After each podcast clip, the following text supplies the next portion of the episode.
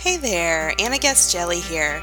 Welcome to Love Curvy Yoga, the podcast where we talk about and practice all things body affirming and yoga. Now let's get into it.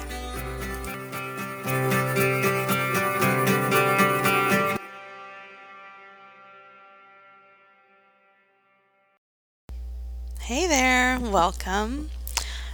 Today, I want to address a listener question. And this is actually a listener's question. I've gotten this from several different people lately in different forms, so I thought I would address it here because it's such a great question.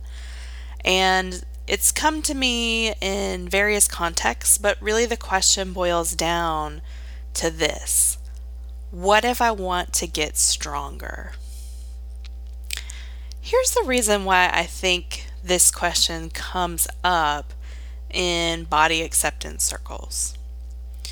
Actually, there are a few reasons why I think this comes up. So, one is that it's very easy to conflate body acceptance with thinking that your body can never change and will never change. So, because we get so many messages from society, from fitness culture, that are imploring us to be constantly engaged in the project of changing our bodies, it's easy for us to get the idea that if we're not doing that, then that means that we're doing nothing, that we're accepting our bodies, and that means that our bodies are exactly as they are, and that we can't take any action on their behalf, um, or that if we were to take an action on their behalf, that that would um, inevitably be negative. And it makes a lot of sense why we get into this kind of black and white trap about acting on behalf of our own bodies.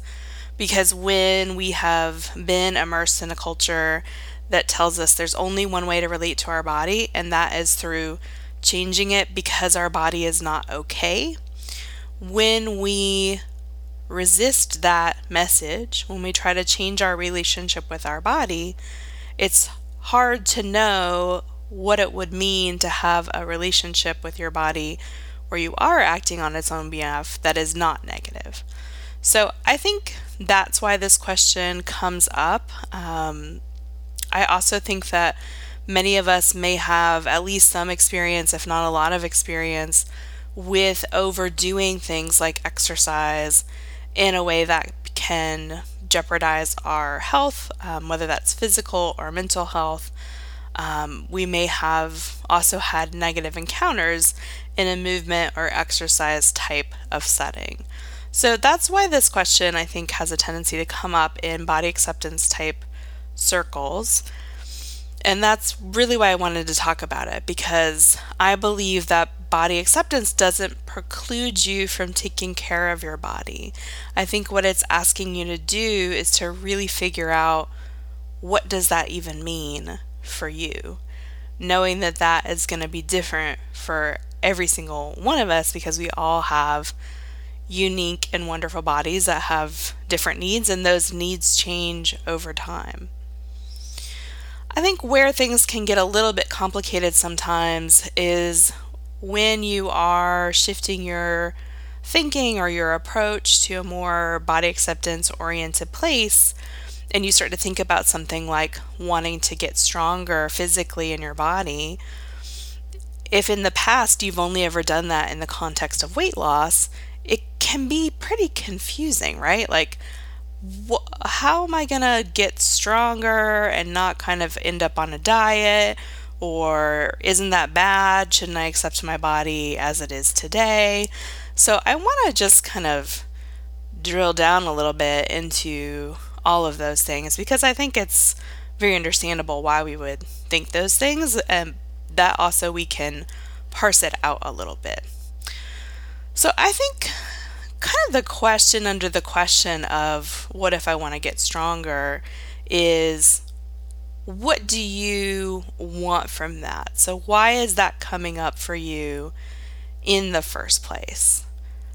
Very often, the answer to that is some version of wanting to feel good or wanting to feel better in your body. Maybe moving with more ease, being able to do some things more easily if you had a little bit more physical strength, other things along those lines.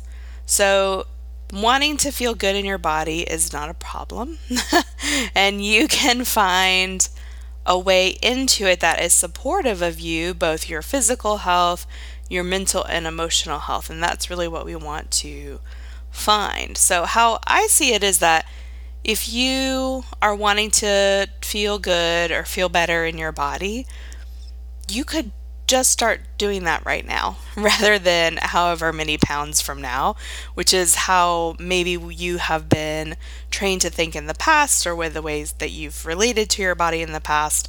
I know that that's definitely been true for me. So I know that I have had a million times in my life where I felt like, oh yeah, I want to get stronger or I want to be, you know, working out, whatever that meant to me. And I'll do that once I lose fill in the blank amount of weight or, you know, once whatever once in a blue moon kind of thing happens or comes around. So I think if you're wanting to get stronger, which is our focus in the questions that have come up lately, then where you start with that doesn't need to be, you know, sometime down the road when you have a totally different body. It is right now with the body that you have today. So, the best place to start with that is figuring out what movements would be good for you in this arena of building strength. And I'm definitely a big uh, recommender of working with body affirming professionals if that would be helpful, um, if you would find that supportive. And then you just start where you are. And in truth, where you are is the only place anyone can ever start. We just easily forget that. So, if you're wanting to get stronger, you can't leap into the future when you will suddenly, you know, be able to like bench press whatever, you know, whatever it is that you're wanting to gain in your um, strength context. But you start with where you are. So if you have something that, you know, limits your mobility or whatever, you just begin to work within your own safe range of motion because that is what ultimately helps you to build the most strength over time. It's not overdoing it. And that's where I think a lot of us have gotten uh, tripped up in the past and what can create confusion today.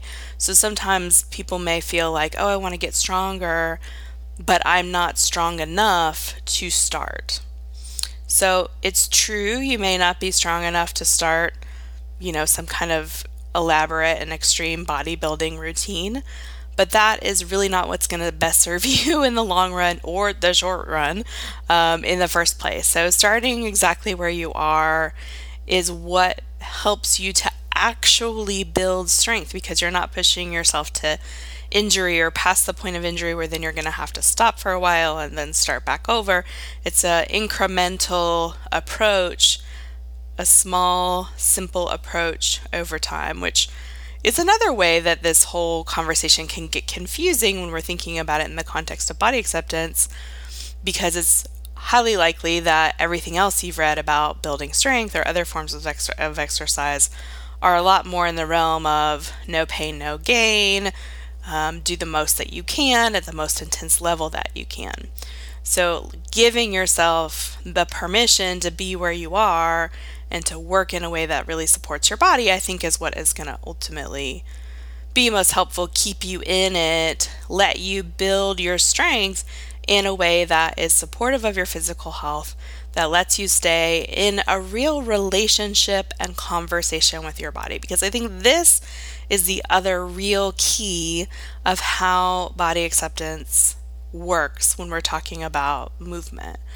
And that is letting it come from the context of a conversation, from listening to your body and seeing what your body really needs today, knowing that that might be different from yesterday, and that might be different tomorrow, very likely will be in both of those cases, rather than predetermining exactly what it is that you're going to be doing, whether that's um, you know, lifting weights or doing yoga or whatever the context is, showing up for it, discovering your body isn't in a place where that's a good plan for that day, and then going ahead with it anyway. Really letting listening to your body be the skill that you're developing through whatever you're doing and letting that guide whatever you're doing. Knowing that there will be an ebb and flow, that's just how it goes. And that when you are listening, that is really when you find out, oh wow, I am noticing that my body would like a little bit more of this, or I'm ready to do a little bit more than I thought. Same thing as you listen and notice, you know, today I can really tell I just need to back off a little bit, give myself a little bit of rest or do a little bit less and rebuild some energy, and then I'll be, you know, feeling better in the next couple days to do even more. So you let yourself be in that relationship. I wanted to point you to a great article kind of related to this that a friend and colleague of mine, Hilary Kinavey from Be Nourished, wrote recently. And she says in that piece, and I agree with it, that, like I said, it's not surprising that all of this gets confusing. Um, that we think weight loss is the answer, that we get very black and white about what body acceptance is or what it isn't, because we have this combination of a society that tells us basically that weight loss is tan- tantamount to sainthood. And then we have a pile of research that tells us it actually doesn't work, the, especially in the long run, but overall. And then we have some information about what does a health at every size approach, which is focused on healthy behaviors. But that research doesn't have much visibility right now, and it definitely doesn't have the mouthpiece of the fitness and beauty and weight loss industries and all of their money behind it. So I'm going to link to her article in the show notes because she does a great job of really breaking all of that down and talking about how, you know, if you want to get stronger or if you want to lose weight or there's some way that you're wanting to change your body, that that's nothing to feel ashamed about, that it's something to be in relation and conversation with and to really look at the implications of it in your own life and in society and how you can bring it to bear in your own life in a way that works for you. Ultimately, there is no right or wrong way to have a body. And that means that there's no right or wrong way to have a relationship with your body. You get to discern what is right for you what promotes your physical, mental, and emotional health without contributing to the denigration of your own or other people's. So let's close here with a breath together. We'll inhale and exhale. The light in me honors the light in you. Thanks for being here. Thanks for listening to Love Curvy Yoga. You can find more information about this podcast and all things Curvy Yoga at curvyyoga.com. If you love the show, please share it or even review it in iTunes. Both help us get the word out that yoga is a way to come home to your body and yourself, exactly as you are today. Have a great day and curve on.